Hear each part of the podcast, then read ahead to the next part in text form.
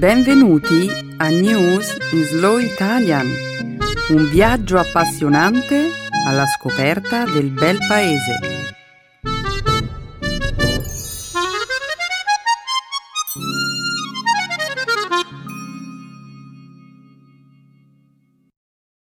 Oggi è giovedì 2 agosto 2018. Benvenuti al nostro programma settimanale News in Slow Italian. Un caro saluto a tutti i nostri ascoltatori. Ciao Stefano. Ciao Nicola. Ciao a tutti.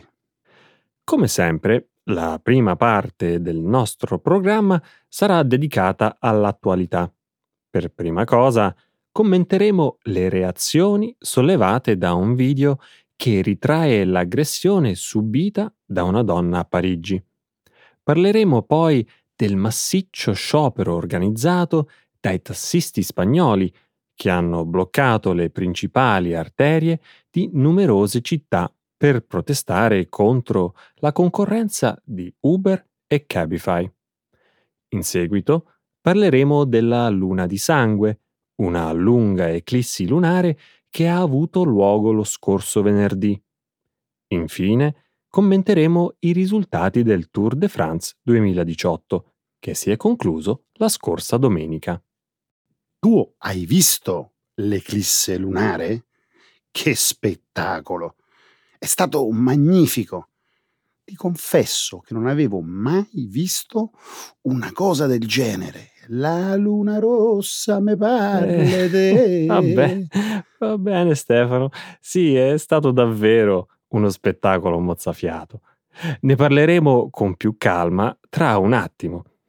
La seconda parte della nostra trasmissione sarà dedicata alla lingua e alla cultura italiana. Nel segmento grammaticale esploreremo l'argomento di oggi, una panoramica sul presente indicativo di alcuni verbi irregolari. Infine, concluderemo il programma con una nuova espressione idiomatica, all'ordine del giorno. Benissimo, Nicola. Cominciamo. Sì, diamo inizio alla trasmissione.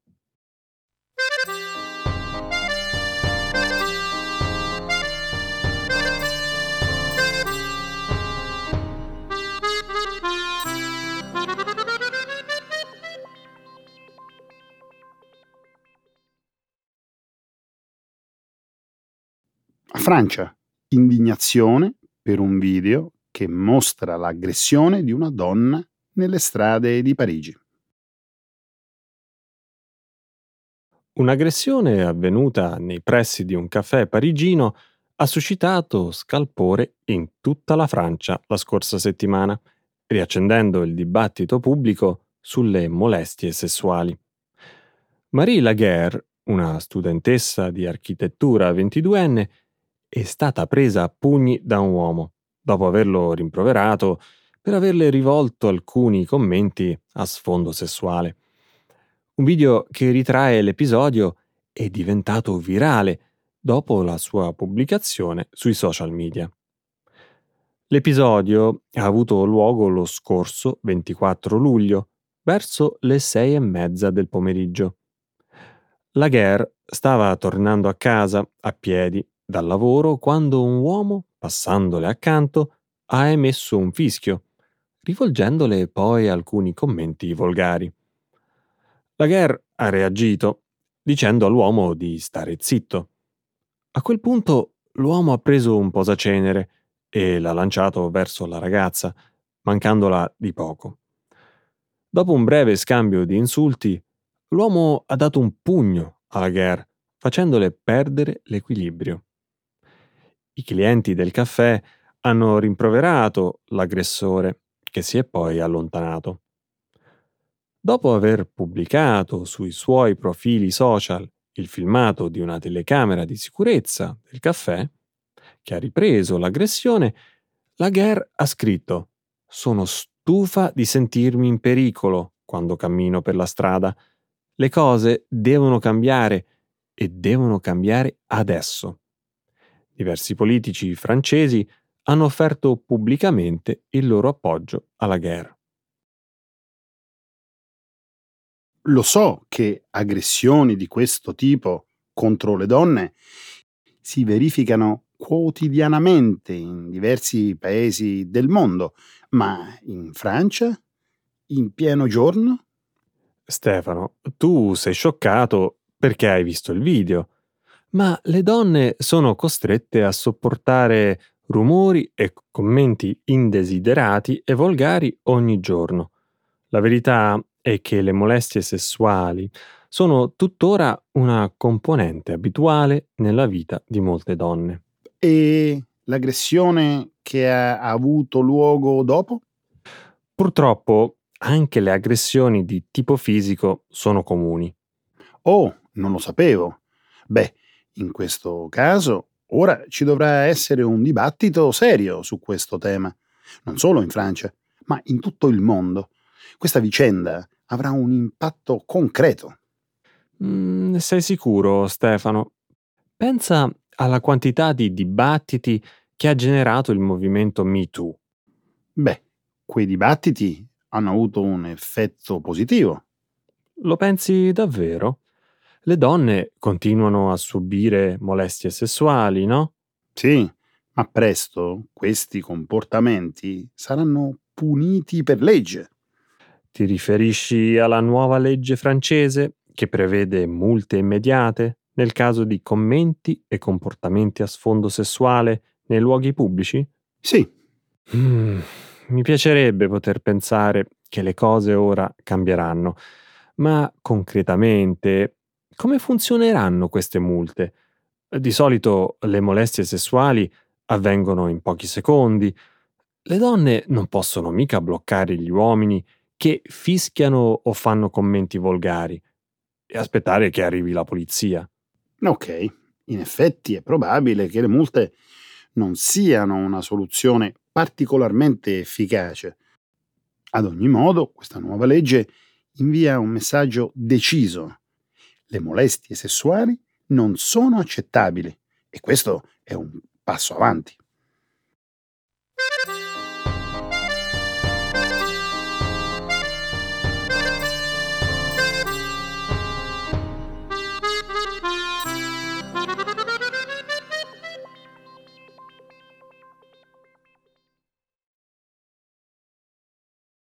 Spagna, strade bloccate in varie città per la protesta dei tassisti contro i servizi di ride sharing.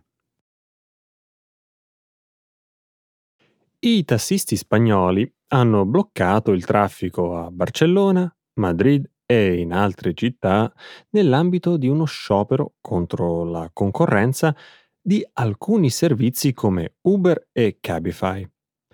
Lo sciopero è iniziato a Barcellona il 25 luglio e si è poi diffuso in tutta la Spagna. La protesta è iniziata dopo che le autorità spagnole hanno sospeso la decisione del sindaco di Barcellona di limitare il numero di licenze di ride sharing o veicoli VTC, veicoli turistici con conducente. In base a tale decisione, il numero dei veicoli VTC attualmente operanti nell'area di Barcellona sarebbe passato dagli oltre 1000 attuali a 400. Numerosi tassisti in tutta la Spagna hanno protestato contro la decisione delle autorità centrali, in alcuni casi rompendo i finestrini delle automobili in servizio con Uber e Cabify e ferendone i conducenti. Molti scioperanti hanno inoltre parcheggiato le loro macchine nelle principali arterie di Barcellona, Madrid e altre città, bloccando il traffico e causando gravi disagi in un momento particolarmente sensibile della stagione turistica spagnola. I servizi di ride sharing, come Uber, sono da tempo oggetto di accese polemiche, sia in Spagna che in altri paesi. Alla fine del 2014, in seguito alla sentenza emessa da un tribunale spagnolo, Uber aveva dovuto interrompere la sua attività nel paese. Successivamente il servizio era stato riammesso, venendo però sottoposto a una normativa più severa. Nicola, sai quale sarà l'effetto principale di questo sciopero? Quale? Un maggiore sostegno pubblico per i servizi come Uber o Cabify, cioè l'obiettivo opposto a quello che i tassisti avrebbero voluto raggiungere. Non credo che in questo momento i tassisti siano particolarmente interessati a conquistare la simpatia dell'opinione pubblica, Stefano. Stanno semplicemente cercando di proteggere la loro fonte di sostentamento. E di fatto, in questi giorni hanno dimostrato di avere i mezzi per impedire alle grandi città di funzionare. Stai dicendo che approvi il comportamento dei tassisti? Il fatto che in alcuni casi abbiano ferito altri conducenti e danneggiato i loro mezzi di sostentamento. Questo, secondo te, dà legittimità alle rivendicazioni dei tassisti? In che modo? Mm, non ho detto che approvo il loro comportamento, Stefano. Volevo solo dire che non esiste una soluzione facile. Quando le nuove tecnologie minacciano il lavoro delle persone, è naturale che ci siano delle tensioni. Sì, ma forse invece di reagire in modo aggressivo, i tassisti potrebbero adattarsi. Adattarsi? Sì, adattarsi e diventare più competitivi. Questo è più facile a dirsi che a farsi. Beh, ad esempio, le società di taxi potrebbero sviluppare delle app per consentire ai clienti di chiamare un taxi con lo smartphone. Un'altra buona idea, poi, potrebbe essere quella di consentire i pagamenti via app.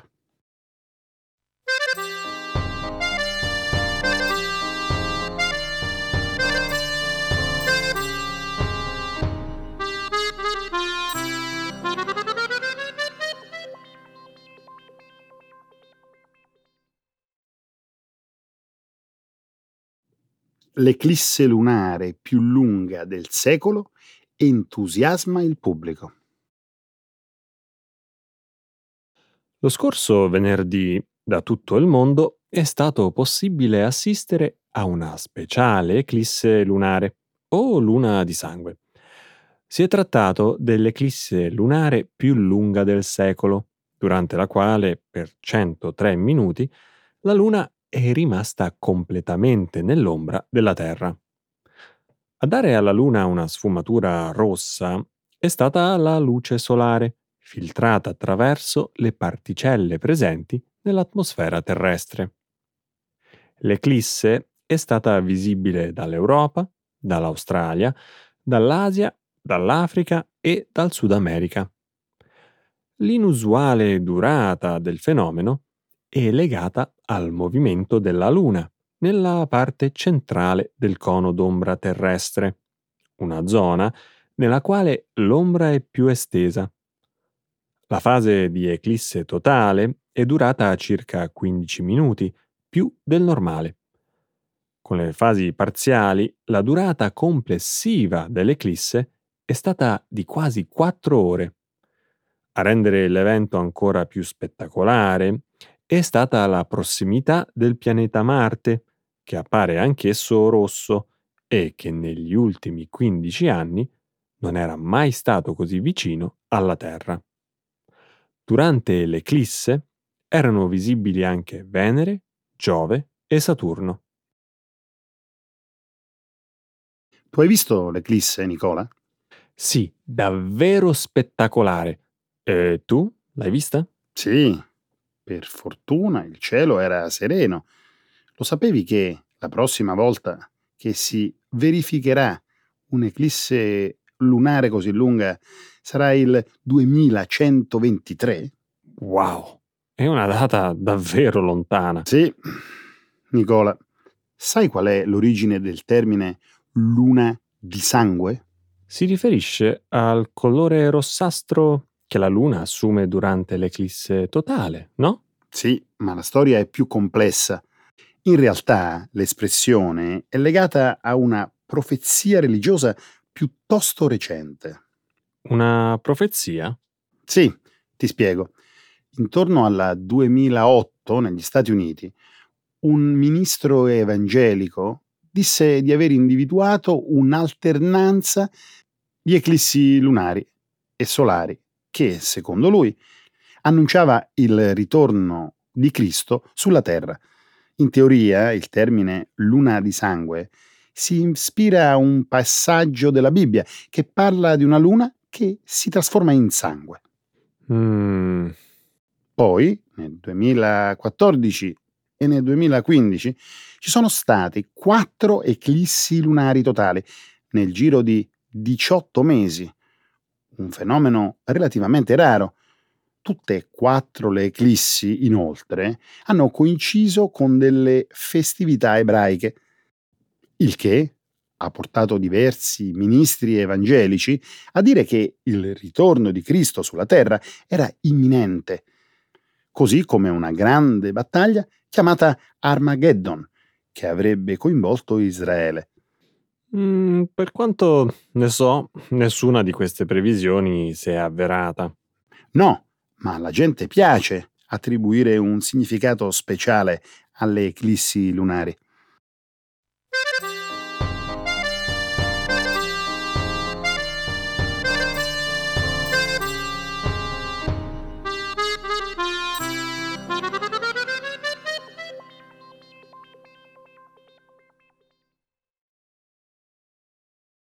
Geraint Thomas vince il Tour de France.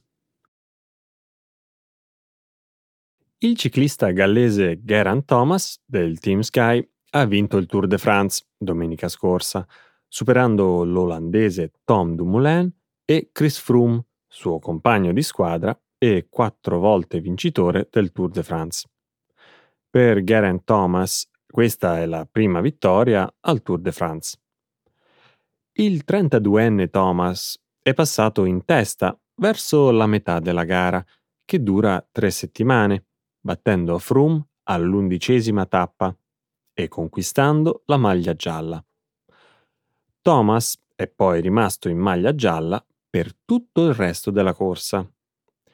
Sabato scorso, durante la penultima tappa della gara, una cronometro individuale di 31 km, Thomas è arrivato secondo dietro a Dumoulin e Froome, mantenendo complessivamente un vantaggio di quasi due minuti.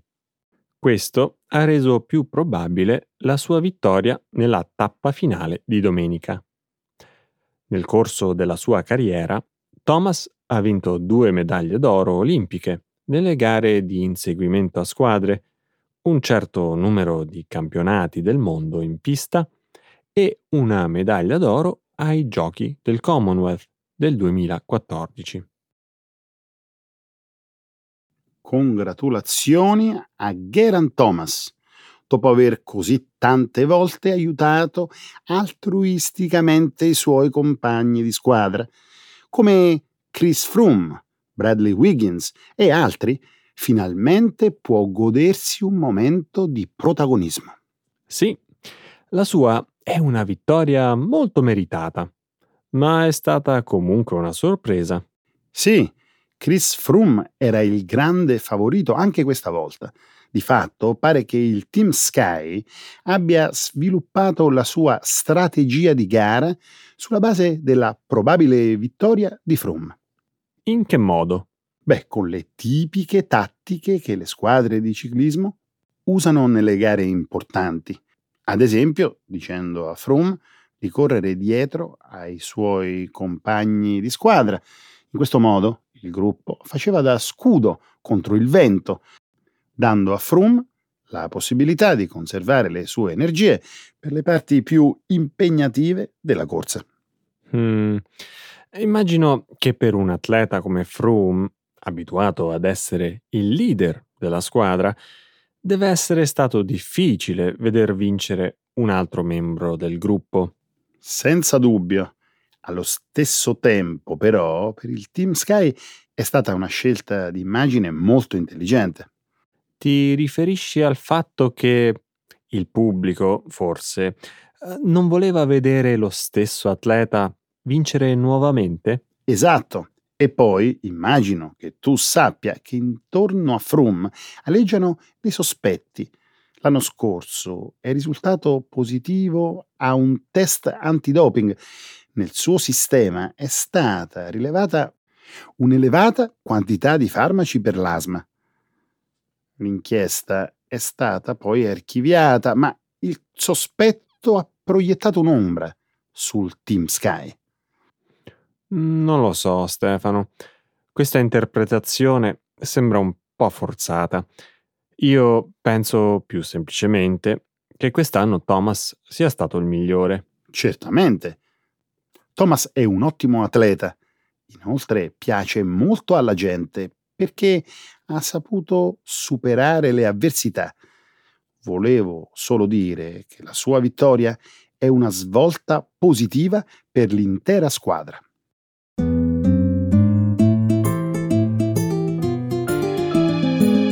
Adesso la grammatica. Per capire le regole di una lingua poetica.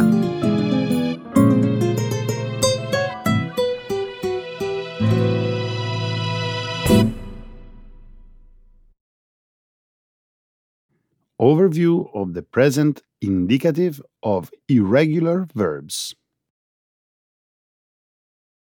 Oggi il web è uno strumento di promozione turistica davvero potente, non credi? Ricordi quel video, poi diventato virale, intitolato Maldive a un'ora da Milano? Mm, non credo di averlo mai visto. Un ragazzo brianzolo ha postato su Facebook le riprese di un'escursione in una valle svizzera a molti sconosciuta, dove sorge una piscina naturale dalle acque limpide e cristalline. Ah, adesso capisco perché parlavi di Maldive a un'ora da Milano. Esattamente. Le immagini del video sono molto allegre si vedono dei ragazzi che scherzano, nuotano e fanno tuffi. Non manca ovviamente anche l'invito a visitare questo paradiso terrestre. Vuoi sapere cos'è successo dopo che il filmato è stato reso pubblico? Il video ha avuto successo? Puoi dirlo forte. Pensa che il filmato è stato visualizzato oltre 2 milioni e mezzo di volte e la valle è stata letteralmente presa d'assalto dai turisti durante i fine settimana estivi. Mm, sono curioso, Stefano. Gli abitanti della zona come hanno preso questa improvvisa popolarità della loro valle? Beh, di lamentele ce ne sono state come. Da luogo tranquillo e pulito, la valle si è improvvisamente trasformata in un posto pieno di turisti, spesso maleducati e incivili, con macchine parcheggiate selvaggiamente ovunque e rifiuti abbandonati fuori dai cassonetti. Forse è accaduto perché aree naturali come questa non sono preparate ad accogliere un simile afflusso di turisti. Indubbiamente. È risaputo che gli svizzeri sono precisi e molto organizzati ed è probabile che questa invasione li abbia colti impreparati e li abbia mandati un po' nel panico. Mi viene in mente un caso simile. Hai mai sentito parlare di Rasiglia, una piccola frazione del comune di Foligno, in Umbria? Ho letto di questo luogo su un giornale di viaggi e vacanze. Rasiglia è un borgo medievale attraversato da numerose cascate e ruscelli, giusto? Sì, anche il borgo di Rasiglia, analogamente alle piscine naturali svizzere, è diventato celebre in brevissimo tempo. Inizialmente gli abitanti si sono trovati in difficoltà nel gestire i flussi turistici. Adesso hanno ancora problemi o li hanno risolti? Il borgo, ormai ridotto a soli 50 abitanti, ha accolto favorevolmente l'arrivo del turismo e si è dato da fare per gestire i tanti visitatori e i problemi che man mano si presentavano. Hai un esempio? Sì, per gestire il problema dei parcheggi, per esempio, sono stati messi a disposizione alcuni terreni privati e anche il campo sportivo comunale. I servizi igienici pubblici sono stati ricavati dalle strutture installate durante l'emergenza del post-terremoto. Rasiglia è stata colpita dal terremoto? Non lo sapevo. Sì, oggi questo borgo medievale cerca con fatica di riprendersi dalla devastazione del 1997, 1997 che causò il crollo di diversi edifici. Per queste ragioni, l'arrivo improvviso di turisti è un'opportunità di rinascita economica da non lasciarsi assolutamente sfuggire. Ci credo, anzi c'è da meravigliarsi che in seguito al terremoto la gente non abbia abbandonato il borgo. Tutt'altro, la gente oggi sta bene a Rasiglia e molti abitanti sperano ancora nella possibilità di risollevare le sorti del borgo. Sono tante le iniziative personali, come quella di un pensionato che ha investito tutti i suoi risparmi per costruire il primo punto di ristoro del borgo. Ecco le espressioni, un saggio di una cultura che ride e sa far vivere forti emozioni.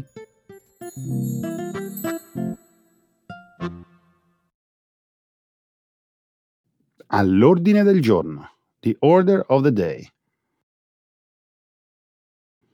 Adesso di che cosa parliamo? Hai pensato a qualche argomento interessante? Certamente. Ti ricordi l'attentato del 1993 in via dei Georgofili a Firenze, quando l'esplosione di un'autobomba causò la morte di cinque innocenti e il ferimento di una quarantina di persone? È impossibile dimenticarsi di un episodio del genere. Fu terribile. Fatti del genere non sono all'ordine del giorno. Nonostante in quegli anni il paese fosse funestato da numerose stragi mafiose, la gente ricorda l'attentato di Firenze perché Cosa Nostra, oltre ad uccidere persone innocenti, rovinò coscientemente anche centinaia di opere d'arte. Hai ragione. Infatti, se ricordo bene, la mafia volle colpire proprio il patrimonio artistico e culturale italiano. Esatto. Fu un'azione pensata per piegare lo Stato al potere mafioso. La deflagrazione della bomba, infatti, provocò un incendio che distrusse parte della galleria degli Uffizi e del corridoio vasariano, danneggiando oltre il 30% delle opere d'arte lì conservate. Tra queste devo assolutamente citarne una. Quale? Conosci il capolavoro di Bartolomeo Manfredi, che raffigura un gruppetto di giovani uomini seduti in una locanda intorno a un tavolo di legno mentre giocano a carte? Una tela ispirata allo stile pittorico del celebre Caravaggio. Mi dispiace, ma come sai bene, sono poco ferrato in arte. Non importa. L'opera era appesa di fronte alla finestra infranta dall'esplosione. Ridotto in frantumi, il quadro fu messo in sicurezza e rimase ricoperto da una carta velina per oltre 24 anni. E poi? Cosa ne è stato di questo dipinto? Grazie a una campagna di raccolta fondi intitolata Cultura contro il terrore, sono stati raccolti ben 26.000 euro, con cui è stato finanziato il restauro dell'opera. Magnifico! Sono contento che questa pregevole opera sia stata salvata. Anch'io lo sono. Se non erro, interventi di restauro di questa portata non sono all'ordine del giorno e immagino che i restauratori abbiano avuto svariati problemi a riportare la tela al suo antico splendore. Puoi ben dirlo. La restauratrice del dipinto ha fatto un lavoro certosino ed è riuscita a ricostruire frammento dopo frammento la tela dei giocatori di carte, anche se solo parzialmente. Oggi l'opera è nuovamente esposta al pubblico nell'Auditorium Vasari degli Uffizi a Firenze. Mm, sono perplesso. Cosa significa che la tela è stata parzialmente ricostruita? Vuoi dire che il restauro non è riuscito a cancellare del tutto i segni della potente esplosione? Malauguratamente non è stato possibile recuperare tutti i frammenti della tela, perché molti di questi sono andati completamente distrutti. Per ovviare al problema, la restauratrice ha provveduto a coprire le parti mancanti con del colore scuro. L'importante è che l'opera sia tornata ad essere esposta al pubblico. Assolutamente sì. Eventi del genere non sono all'ordine del giorno e devono essere celebrati, soprattutto per il valore simbolico che il quadro oggi rappresenta.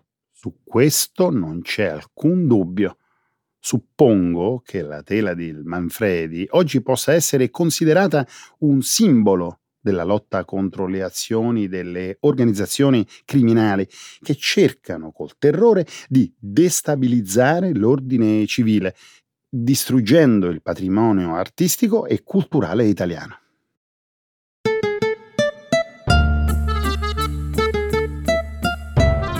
Ah Stefano, siamo giunti alla fine di questa puntata. Ma ci vedremo presto, no? Beh, spero prima della prossima luna rossa. La luna rossa t'aspetta te, che non ci sa nessuno.